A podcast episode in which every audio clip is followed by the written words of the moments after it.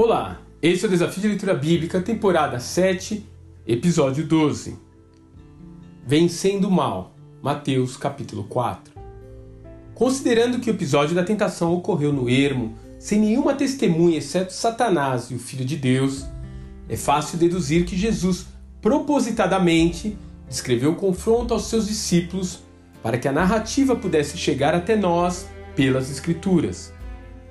Qual seria a sua intenção em revelar isso a nós? Chama a atenção que a atuação explícita do mal é pouco frequente no Velho Testamento. Temos a interferência do diabo na vida de Jó e em alguns casos em que a figura do adversário fica subentendida ao induzir os servos do Senhor ao erro, como no caso em que Davi instituiu o censo entre os filhos de Israel, como está em primeira Crônicas, capítulo vinte e um, verso um. Mesmo no pecado original, a verdadeira intenção da serpente não é revelada claramente. Com a chegada do Messias, porém, as batalhas espirituais se tornam visíveis em nossa dimensão.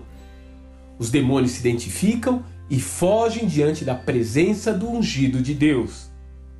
Assim, o duelo no deserto nos mostra que estamos permanentemente em um campo de batalha e que não há um terreno neutro nesta guerra. Somos atacados em nossas convicções e em nossos desejos através de uma interferência diabólica que tenta a todo custo nos afastar da vitória. Mais do que isso, o Senhor nos ensina o que está por vir sobre os seus seguidores. Ele quer que identifiquemos as vozes quando elas vierem assolar nossos pensamentos, questionando se realmente somos filhos do Pai.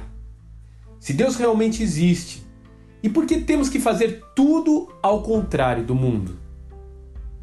Finalmente, Jesus nos mostra sua vulnerabilidade ao ser tentado. Ele não foi blindado contra os apelos da sua carne. Ele precisou fazer a escolha de entregar a sua vida ao Pai, mesmo que para isso tivesse que abrir mão da sua justa e merecida subsistência. E essa é a escolha que precisa ser feita por todo aquele que realmente o queira seguir. Que Deus te abençoe e até amanhã.